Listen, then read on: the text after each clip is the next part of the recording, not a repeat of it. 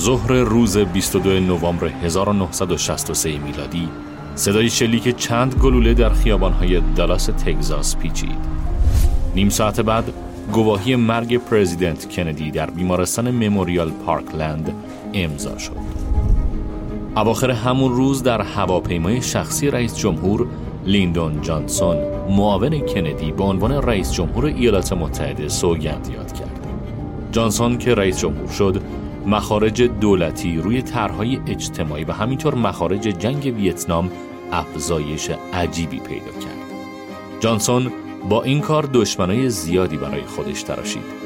یکی از این دشمنان جان کنت گالبرایت استاد اقتصاد دانشگاه هاروارد و مشاور اقتصادی رئیس جمهور مقتول بود. تقریبا همون روزا بود که وینسنت آستور میلیونری که صاحب هفته نامه نیوزویک بود از دنیا رفت. همسرش که دید حال و حوصله نگهداری هفته نامه رو نداره اون رو برای فروش گذاشت. در نهایت واشنگتن پست نیوزویک رو خرید. آز الیوت جوان سردبیر نیوزویک شد و نیوزویک یک شبه از یک نشریه جمهوری خواه تبدیل شد به یک نشریه دموکرات لیبرال. الیوت تصمیم گرفت که دیدگاه های محافظ کارانی نشریه رو کنار بذاره و اجازه بده که اندیشه های جدیدی وارد ستون های نشریه بشن. اولین کاری که کرد این بود که ستون اقتصادی نشریه رو متحول کنه. الیوت دنبال یک ستون نویس جدید برای ستون اقتصادی میگشت. کسی که بتونه وضعیت اقتصادی جامعه رو به بهترین شکل و با دید انتقادی برای مردم عادی توضیح بده. اولین گزینه جان کنت گالبرایت بود. این ستون فرصت خوبی به گالبرایت می‌داد تا سیاست های جانسون رو به چالش بکشه. اما اون این پیشنهاد رو رد کرد. در نتیجه الیوت به ساموئلسون پیشنهاد داد. ساموئلسون اول این پیشنهاد رو نپذیرفت اما وقتی شنید که نیوزویک حدود 14 میلیون مخاطب داره گوشاش تیز شد و قبول کرد که هر سه هفته یک بار برای نیوزویک ستون نویسی کنه اما این برای الیوت جوان کافی نبود. الیوت دنبال یک گلادیاتور دیگه میگشت تا با ساموئلسون بجنگه. گلادیاتوری از کمپ محافظ کارا. از زمان انتشار رساله انقلابی کینز یعنی نظریه عمومی محافظ کارها روز به روز عقبتر رفته بودند. افکار عمومی پایان رکود بزرگ رو دستاورد انقلاب کینزی می‌دونست. کینزیان ها دانشکده به دانشکده داشتن جای محافظ کارها رو می‌گرفتن. پیدا کردن اقتصاددان محافظه کاری که بتونه با ساموئلسون برابری کنه کار آسونی نبود. اما یک اقتصاددان محافظه کار و پر انرژی چشم الیوتو گرفت. میلتون فریدمن. با اینکه فریدمن هم در ابتدا پیشنهاد الیوت رو رد کرد اما به اصرار همسرش روز این پیشنهاد رو پذیرفت. حالا قرار بود فریدمن و ساموئلسون یک هفته در میون در ستون اقتصادی نیوزویک بنویسند قرارداد ساموئلسون و فریدمن در مقابل هم برای الیوت یک کودتای ژورنالیستی محسوب می‌شد. صحنه برای بزرگترین و طولانی ترین نزاع فکری بین اقتصاددانها آماده شده بود. نه الیوت، نه ساموئلسون و نه فریدمن نمی‌تونستن حدس بزنن که این ستون اقتصادی 18 سال ادامه پیدا می‌کنه. 18 سالی که امپراتوری فکری کینزین ها رو به لرزه در میاره.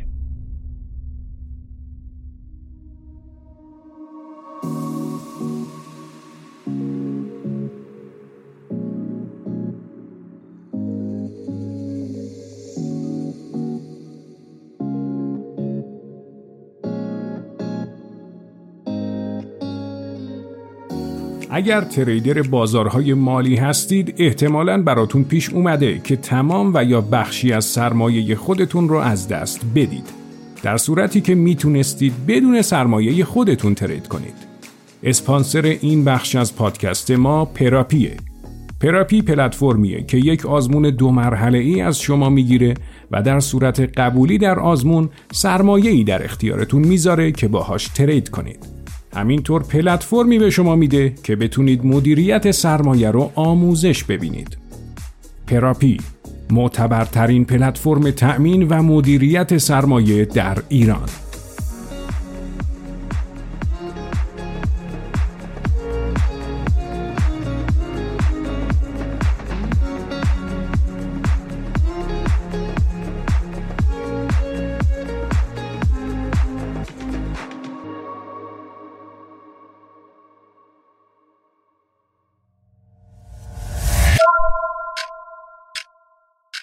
در دو اپیزود قبلی نیم سکه به سراغ فریدمن و ساموئلسون رفتیم. دیدیم که مسیر فکری این دو هم دانشگاهی واگرایی قابل توجهی داشت.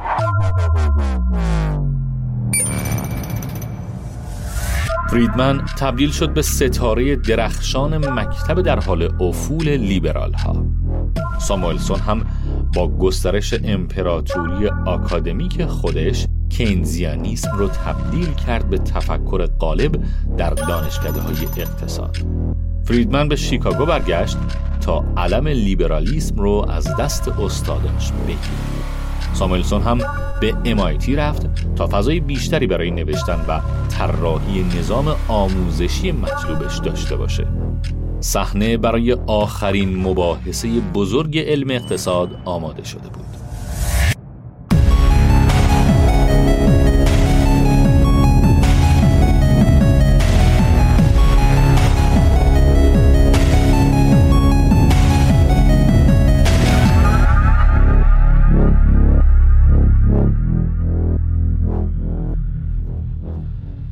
استخدام فریدمن تو شیکاگو تحت شعاع موفقیت های ساموئلسون قرار گرفت. دانشگاه شیکاگو قصد داشت تا با استخدام همزمان فریدمن و ساموئلسون تمام قطبهای بزرگ علم اقتصاد رو پشت سر بذاره. پس مذاکرات با ساموئلسون شروع شد. موقعیت استاد تمامی و دستمزد بسیار زیادی به ساموئلسون پیشنهاد شد. ساموئلسون اول پیشنهاد رو رد کرد، بعد پذیرفت و بعد دوباره رد کرد. بخشی از دلیل ردش هم خصومتی بود که تو شیکاگو منتظرش بود. او می‌دونست که محافظ کارهای شیکاگو نمی‌تونن ایده های کینزی ساموئلسون رو تحمل کنن. مخالفت ها با عضویت ساموئلسون بین هیئت علمی شیکاگو هم بالا گرفت. فرانک نایت اعلام کرد که اگه ساموئلسون به شیکاگو بیاد از مشارکت تو فعالیت های دانشگاه کناره می‌گیره. حتی فریدمن هم مخالف عضویت ساموئلسون بود. در نهایت ساموئلسون تصمیم گرفت که بیخیال شیکاگو بشه ولی این ماجرا ماهیت سیاسی رقابت این دو مرد رو آشکار کرد. مرزبندی ها انجام شده بود. حالا نوبت حمله بود. فریدمن دنبال یه موضوعی بود که باهاش بتونه اقتصاد کینزی رو به چالش بکشه و چه موضوعی بهتر از علل وقوع بحران بزرگ اگه فریدمن می‌تونست نشون بده که تحلیل کینزی از بحران بزرگ اشتباه بوده پس می‌تونست سایر استدلالات کینز رو هم زیر سوال ببره. بنابراین به همراه یکی از همکارانش به اسم آنا شوارتز تحقیق راجع به نقش پول در تاریخ اقتصادی ایالات متحده را شروع کرد. نتیجه کتاب قطوری شد به اسم تاریخ پولی ایالات متحده.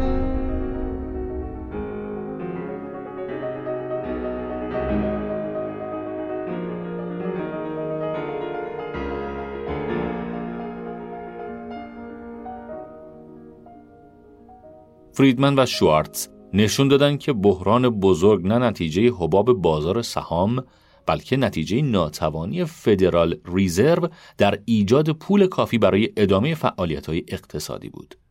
تا اون موقع دیدگاه رایج این بود که فدرال ریزرو هزینه استقراض رو بالا برده بوده تا سوداگری توی بازار سهام رو کنترل کنه.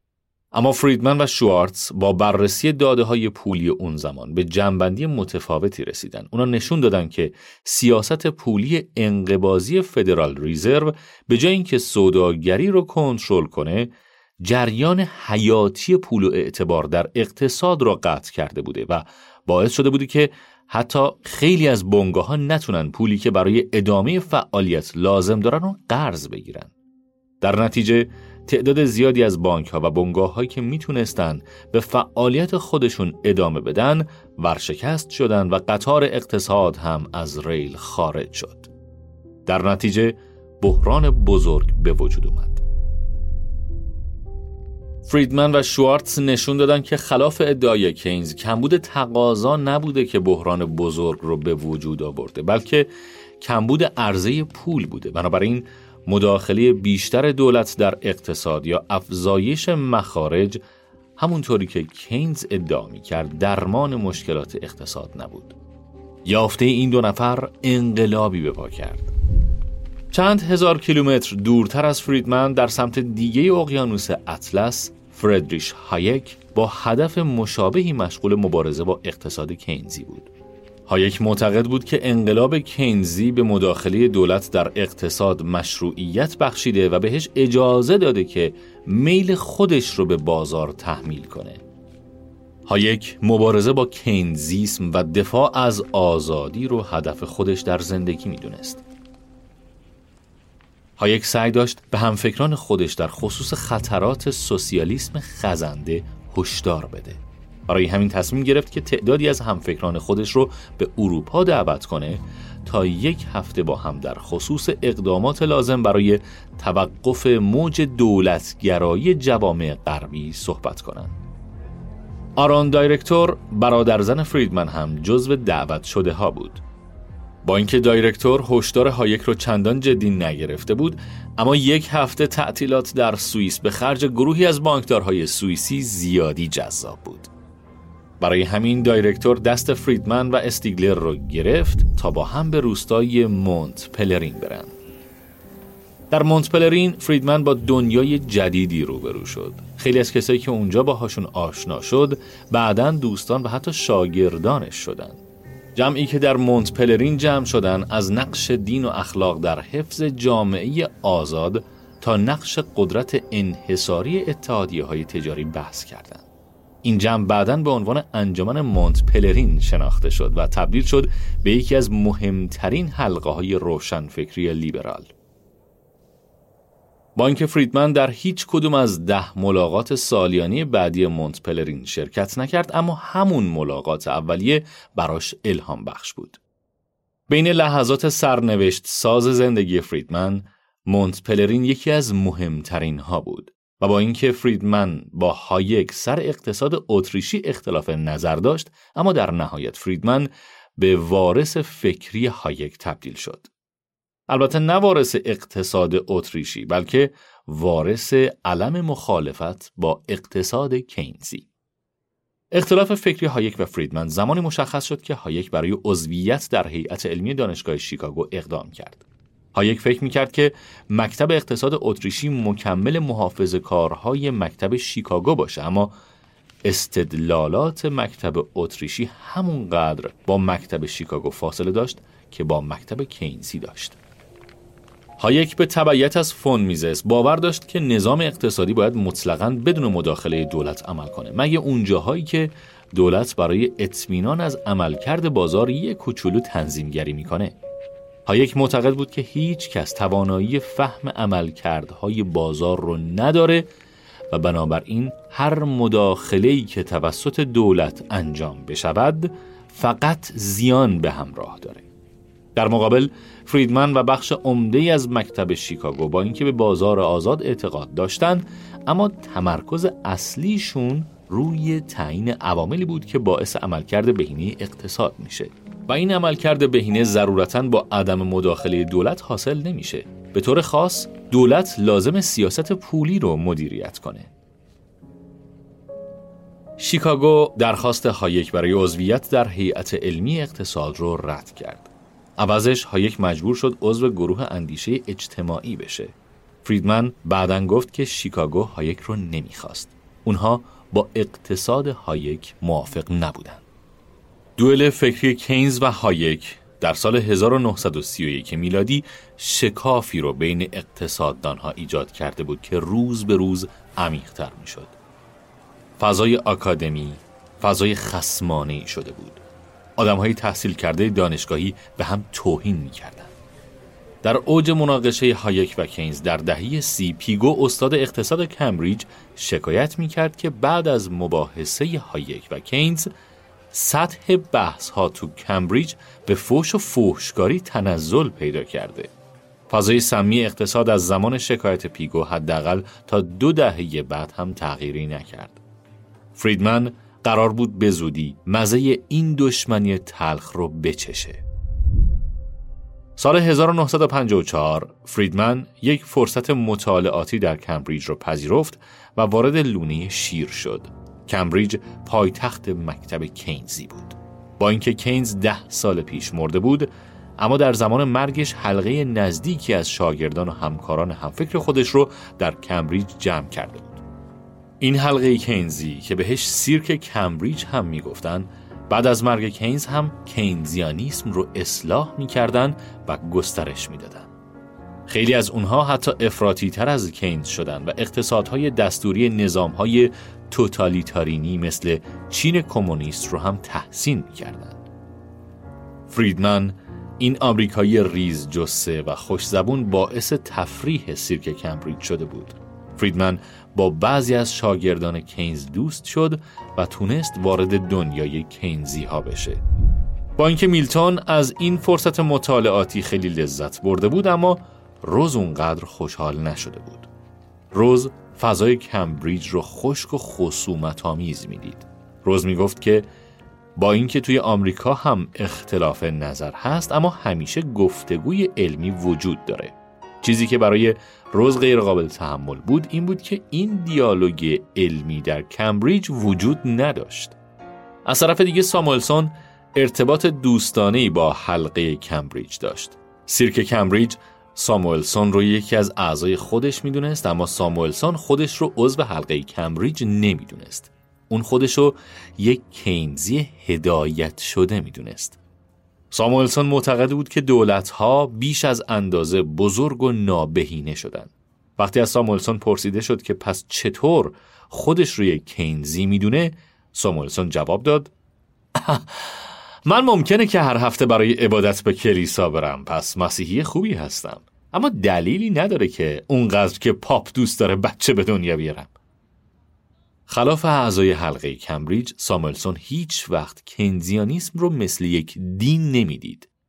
با اینکه ساموئلسون کینز رو بزرگترین اقتصاددان قرن بیستم می‌دونست اما همیشه حاضر بود که کینز رو نقد کنه حتی بین اعضای سیرک. برای ساموئلسون کینزیانیسم یک شیوه تحلیل بود. ساموئلسون یک ویژگی قابل تحسین داشت که اونو از کسایی مثل اعضای مکتب کمبریج و هایک و فریدمن متمایز می‌کرد. اون حاضر بود شیوه تفکر خودش رو در صورتی که براش اثبات می‌شد که اشتباه تغییر بده.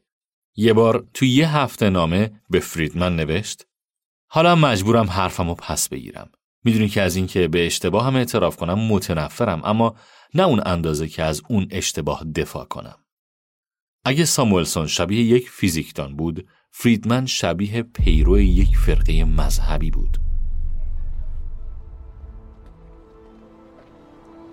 دهه پنجاه برای فریدمن ها دهه شلوغی بود. فریدمن مجموعه ای از مقالاتش رو تحت عنوان رسالاتی در اقتصاد اثباتی منتشر کرد. اما مهمترین مقاله این مجموعه مقاله بود به اسم روش شناسی اقتصاد اثباتی. اگه دانشجوی اقتصاد باشید غیر ممکنه که اسم این مقاله به گوشتون نرسیده باشه. به جرات میشه گفت که فریدمن یکی از مهمترین مقالات روش شناسی اقتصاد رو نوشته بود. حرف اصلی فریدمن تو این مقاله این بود که لازمه که اقتصاد اثباتی رو از اقتصاد هنجاری جدا کنیم. اقتصاد اثباتی اون بخشی از علم اقتصادی که راجع به هستها و واقعیتهای دنیای اطرافمون صحبت می‌کنه و اقتصاد هنجاری همون بخشیه که راجع به بایدها و نبایدها اونجوری که دنیا باید باشه صحبت می‌کنه. اختلاف اقتصادانها در اقتصاد هنجاری نیست بلکه در اقتصاد اثباتیه. هیچ کس رو نمی‌تونید پیدا کنید که بگه رشد اقتصادی یا کاهش بیکاری بده و نباید هدف باشه. اما هیچ دو نفری هم نمی‌تونید پیدا کنید که در شیوه رسیدن به این هدفها اتفاق نظر داشته باشه. بنابراین فریدمن معتقد بود که با پیشرفت اقتصاد اثباتی خیلی از اختلاف نظرهایی که بین اقتصاددانها وجود داره از بین میره. فریدمن معتقد بود که اقتصاددانها باید تئوری های ساده رو معرفی کنند که بتونه بخش خوبی از پدیده های دنیای واقعی رو توضیح بده. این تئوری های ساده باید قابل آزمون باشن. شواهد تجربی جدید می‌تونن این تئوری ها رو ابطال کنن. اون موقع است که لازم تئوری دیگه معرفی بشه که بتونه پدیده های تجربی بیشتری رو نسبت به تئوری قبلی توضیح بده. در نهایت علم اقتصاد همینطوری پیشرفت می‌کنه. اگه از اپیزود دهم یادتون مونده باشه که هایک چطور به پدیده های اجتماعی نگاه می‌کرد احتمالا تعجب نمی کنید که این مقاله چقدر هایک رو ناراحت کرده. هایک بعدها گفت که روش شناسی اثباتی فریدمن مقاله خطرناکی بوده و از اینکه اون مقاله رو به موقع نقد نکرده پشیمونه. سال 1957 فریدمن مقاله دیگه منتشر کرد به اسم نظریه تابع مصرف. مقاله‌ای که خودش معتقد بود علمی ترین اثریه که در زندگیش نوشته. تو این مقاله فریدمن یکی از ستونهای مکتب کینزیسم یعنی نظریه مصرف کینز رو زیر سوال برد. به الگوی مصرف خودتون فکر کنید. فرض کنید یهو برنده قرعه کشی میشید و یه پول گنده میاد تو حسابتون. چی کار می‌کنید؟ سری میرید اون پول رو خرج می‌کنید یا پسندازش می‌کنید؟ کینز معتقد بود که میرید این پول بادآورده رو خرج می‌کنید. اما فریدمن ادعا می‌کرد که آدم ها هر وقت که درآمدشون کم و زیاد بشه مصرف خودشون رو مطابق اون تغییر نمیدن. آدم ها فقط وقتی مصرف خودشون رو تغییر میدن که درآمد دائمیشون تغییر کنه. درآمد دائمی هم از نظر فریدمن متوسط درآمدی که آدم ها انتظار دارن در تمام دوره های زندگیشون دریافت کنن. بنابراین اگر درآمد آدم ها به صورت موقت تغییر کنه مصرفشون تغییر نخواهد کرد. این مقاله بین جامعه دانشگاهی خیلی سر کرد. سه سال بعد یعنی سال 1960 تحقیقات چندین ساله فریدمن و شوارتز درباره تاریخ پولی اقتصاد ایالات متحده به سرانجام رسید. کتاب فقط یک کتاب تاریخ اقتصاد نبود که سری بره تو قفسهای کتابخونه ها. کتاب ادعاهای مهمی داشت. از جمله اینکه سوء مدیریت عرضه پول می‌تونه اقتصادی رو به ویرانی بکشونه پول در اقتصاد مثل خون در بدنه. اگه مثل آمریکای دهه سی کمتر از حد لازم عرضه بشه، اقتصاد می‌تونه وارد رکود بشه. اگه مثل کشور ما بیشتر از حد عرضه بشه هم باز می‌تونه اقتصاد رو وارد رکود کنه. بنابراین فریدمن معتقد بود که مدیریت صحیح عرضه پول در اقتصاد از اوجب واجباته. فریدمن و شوارتز نظریه مقداری پول رو بعد از مدتها احیا کرده بودند. کتاب تاریخ پولی مثال خوبی از تفاوت روش فریدمن با ساموئلسون بود. ساموئلسون مثل کینز به شهودش تکیه می کرد. مقالات پیچیده ساموئلسون با یک قضیه راجع به عملکرد اقتصاد شروع می شد و بعد سعی می کرد با استفاده از معادلات ریاضی صحت اون قضیه رو اثبات کنه. فریدمن روش متفاوتی داشت. اون اول یه نظریه منطقی رو ارائه می‌داد و بعد از داده های تاریخی برای آزمون اون نظریه استفاده می کرد. این تفاوت روشی حتی تا الان هم در علم اقتصاد وجود داره. ممکنه فکر کنید که روش فریدمن بیشتر با روش علمی همخونی داره. اما روش کینز و ساموئلسون یعنی قضیه و به دنبالش اثبات ریاضی. این در علوم فیزیکی و اجتماعی خیلی مورد استفاده قرار گرفته. بعضی از بزرگترین کشف‌های تاریخی مثل عملکرد جاذبه، چرخش زمین دور خورشید و ویژگی‌های دی ای از همین روش استفاده کردند. مدتها بعد از اینکه یک مسئله به صورت منطقی حل شد، اون موقع تازه مورد آزمون تجربی قرار می‌گیره. ساموئلسون هم معتقد بود که کلید کشفهای جدید شهوده و نه سر و کله زدن با کوه داده ها. کاپیتالیسم و آزادی شعارهای زندگی فریدمن بودند. فریدمن به جهان بینی رسیده بود که می‌تونست تمام پدیده های زندگی اجتماعی از اهمیت پول گرفته تا نقش دولت رو باهاش تفسیر کنه.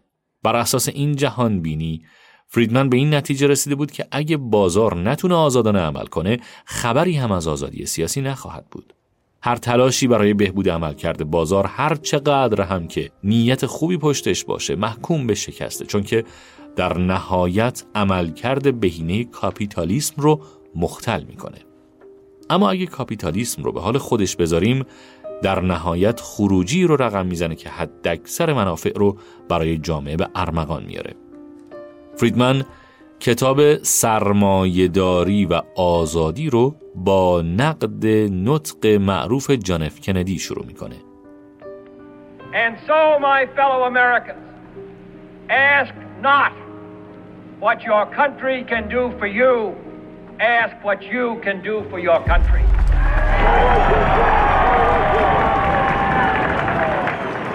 کندی گفته بود که نپرسید که کشور شما چه کاری می‌تواند برای شما انجام دهد. بپرسید که شما چه کاری برای کشورتان می‌توانید انجام دهید. فریدمن جایگزینی برای این جمله داشت. انسان آزاد نه می‌پرسد که او چه کاری می‌تواند برای کشورش انجام دهد و نه می‌پرسد که کشورش چه کاری می‌تواند برای او انجام دهد انسان آزاد می‌پرسد که من و هموطنانم چطور می توانیم از طریق دولت بخشی از مسئولیت های فردی خود را انجام دهیم تا به برخی از اهداف خود برسیم و مهمتر از همه از آزادی خود دفاع کنیم. در همین حوالی بود که ستون نویسی ساموئلسون و فریدمن در هفته نامه نیوزویک شروع شد تا ادامه دهنده دوئل بین کینز و هایک باشه. با اینکه دوئل کینز و هایک کمتر از چهار ماه طول کشیده بود مناقشه بین فریدمن و ساموئلسون نزدیک به پنج دهه طول کشید و در نهایت هم هیچ برندی مشخصی نداشت. هیچ طرفی هم کوتاه نیومد. جایزه برنده خیلی زیاد بود. نتیجه دوئل می‌تونست جهت فکری اندیشه اقتصادی چندین دهه بعد و همینطور نقش دولت در اقتصاد آمریکا رو مشخص کنه. هر دو اقتصاددان نگران این بودند که خیلی زود ایده هاشون برای ستون نویسی ته بکشه. اما وقتی شروع به نوشتن کردن نگرانی هاشون رفت شد. قلم هر دو نفر سریع و رک بود. این جدال روزنامه‌ای برای هر دو نفر هم جالب و آموزنده بود جفتشون آدم های رقابتی و فوقالعاده دقیقی بودند و در عین حالی که سعی می‌کردن ایده های همدیگر را نقد و دیدگاه خودشون رو مطرح کنند باید تلاش می‌کردند تا نظر موافق خواننده ها رو هم جلب با اینکه دوئل کینز و هایک در نهایت به نفع اقتصاد کینزی تموم شد اما زمونه تغییر کرده بود. توصیه های اقتصاد کینزی زیر سوال رفته بودند و هژمونی کینزی هم تحت فشار بود. نتیجه این بود که دوئل فریدمن و ساموئلسون خیلی حساس تر شده بود. پینگ پونگ ساموئلسون و فریدمن تبدیل به یک مسابقه ملی شده بود. طرفدارای هر دو طیف سیاسی چپ و راست لیبرال و محافظه کار زیر علم این دو نفر جمع شده بودند. ساموئلسون مثل کینز شبیه یک ادیب می نوشت موقع نوشتن فقط به استدلال های خشک اقتصادی اکتفا نمی کرد و سعی می کرد از ادبیات، تاریخ، فلسفه و علوم اجتماعی استفاده کنه. از بزرگان تاریخ نقل قول می کرد و از شخصیت ها و داستان های انجیل و تورات مثال می آورد فریدمن روش دیگهی برای نوشتن داشت. خیلی مستقیم می‌رفت سر اصل مطلب. کاری به تاریخ و فلسفه هم نداشت بلکه خیلی عملی مسئله رو بررسی می‌کرد. ترجیح می‌داد به جای بیان ادبی شفاف و ترغیب کننده بنویسه. سامولسون برای قشر تحصیل کرده می نوشت و فریدمن برای مردم عادی. هرچند توی ستونهای هیچ کدوم خبری از استدلالهای پیچیده اقتصادی یا مدل سازی های ریاضی نبود. مخاطب ستونها خواننده های باهوشی بودند که آموزشی در زمینه اقتصاد ندیده بودند. بحث های سامولسون و فریدمن بیشتر حول وقایع روز و سیاست های دولت فدرال بود. اینکه چی می‌گفتن دیگه خیلی به درد ما نمی‌خوره. کیه که بره روزنامه دیروز رو بخونه؟ چیزی که می‌تونه برای ما جالب باشه اینه که چطور دو نفر که تو دو سر طیف قرار داشتن می‌تونستن حرف همو بفهمن در کمال احترام با هم بحث کنن و از این بحث یه چیزی یاد بگیرن. هر دو هم معترف بودن که نوشتن افکارشون خیلی به منظم شدن ذهنشون کمک کرده.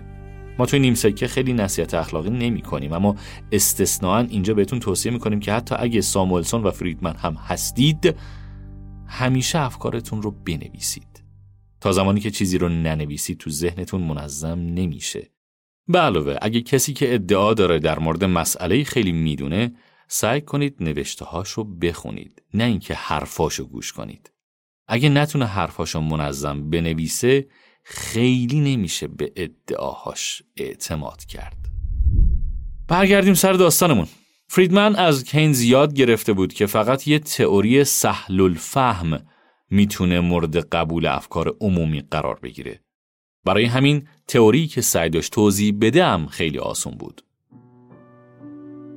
فریدمن رابطه بین عرضه پول و تورم رو خیلی ساده توضیح می‌داد. تنها عامل تورم تغییرات عرضه پول و سرعت گردش پول در اقتصاده. همینو بس. فریدمن سعی داشت خیلی از پدیده های کلان اقتصاد رو با استفاده از مفهوم عرضه پول توضیح بده.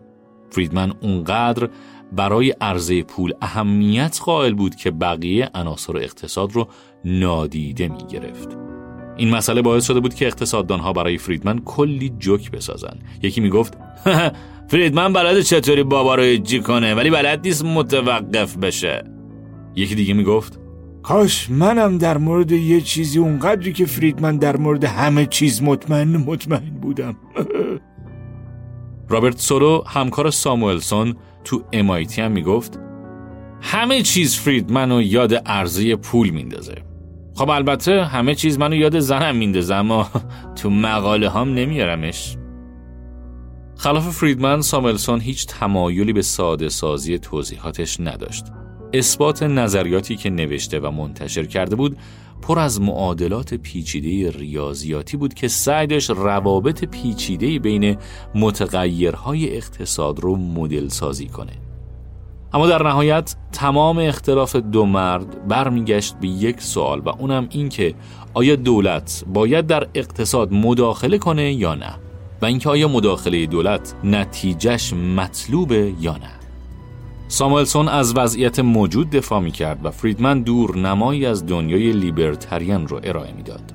ساموئلسون اقتصاد رو ترکیبی از بخش خصوصی و دولت می‌دونست و فریدمن فقط بازار رو ملاک قرار می‌داد.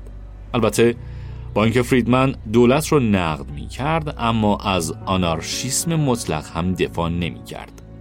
فریدمن معتقد بود که برای اعمال قواعد بازی همچنان به دولت نیاز داریم. در نگاه لیبرالی فریدمن دولت هیچ اختیار سیاسی نداره و فقط قواعد و قوانینی رو که با هدف رشد اقتصاد تهیه شده رو اجرا می‌کنه. هدف اصلی فریدمن خلق پول بی پشتوانه دولت بود. فریدمن می‌دید که دولت فدرال برای تأمین مالی پروژه های خودش پول بی پشتوانه چاپ می‌کنه. چاپ پول هر چقدر که به انتخابات نزدیکتر بشیم افزایش پیدا می‌کنه چرا که دولت دنبال رأی بیشتریه. افزایش عرضه پول تورم ایجاد می‌کنه و تورم هم قدرت خرید بخش خصوصی رو کاهش میده. تکرار مکرر این فرایند مدام سهم بخش خصوصی از اقتصاد رو کاهش و سهم دولت رو افزایش میده. در نهایت دولت تبدیل به یک موجودیت دیکتاتورگونه میشه و کل اقتصاد رو میبله. راه حل فریدمن چی بود؟ اگه دولت یک قاعده پولی برای چاپ پول داشته باشه مثلا هر سال سه درصد حجم پول رو افزایش بده اونطوری دیگه هیچ کس نمی‌تونه هر جور که دوست داره از بانک مرکزی پول بکشه بیرون. اونطوری دیگه اقتصاد قربانی رقابت های سیاسی نمیشه. در مقابل ساموئلسون باور داشت که دولت نقش مهمی رو در شکل دادن به جامعه ایفا می‌کنه. دولت می‌تونه با استفاده از سیاست مالی اقتصاد ملی رو مدیریت کنه تا رفاه شهروندان رو افزایش بده. البته بازارها تا حدود خوبی می‌تونن خیلی از نیازهای جامعه رو جواب بدن. اما موارد مهمی هم هست که بازار جوابگوی نیازهای جامعه نیست و علم اقتصاد توصیه می‌کنه که دولت وارد گود بشه. زمانی که ستون نویسی فریدمن و ساموئلسون در نیوزویک شروع شد، اقتصاد آمریکا در حال رشد بود.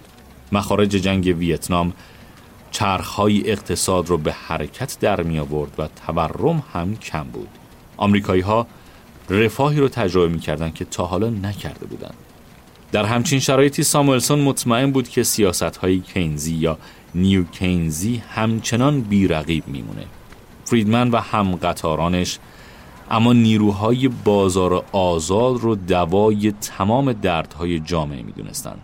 در نظر اونها کاهش استقراض عمومی و مخارج دولتی برای دولت یک فضیلت بود. دولت هر چقدر هم که نیت خوبی داشته باشه نمی‌تونه بیماری های اجتماعی رو درمان کنه بلکه فقط رشد اقتصادی رو کاهش میده. البته وضعیت اقتصاد آمریکا چندان موافق ایده های فریدمن نبود. دهه هفتاد میلادی صحنه رو تغییر داد. تورم تبدیل شد به جدی ترین مشکل اقتصادهای پیشرفته. دولت ها دنبال نسخه مقابله با تورم بودند. تورم تبدیل شد به میدون جنگ اصلی کینزین ها و مانتاریست ها. حالا هر گروهی باید نسخه خودش رو برای تورم بپیچه. برای اینکه ببینیم کدوم گروه برنده شد باید تا اپیزود بعدی نیم سکه صبر کنیم فعلا به همین بسنده می کنیم که دنیا یک بار برای همیشه مسئله تورم رو حل کرد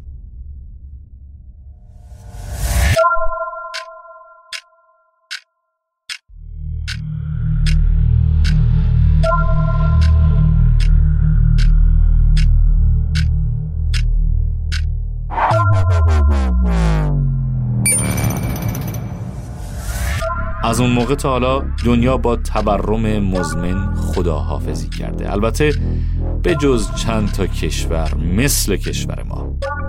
در قسمت بعدی نیم که به سراغ تکنولوژی کنترل تورم میریم. می‌بینیم که دنیا چطور تونست تورم رو برای همیشه مهار کنه و چرا ما نتونستیم. خواهیم دید که برنده دوئل فریدمن و ساموئلسون کی بود و کدوم طرف در نهایت کتاب های درسی اقتصاد رو نوشت. Thank you.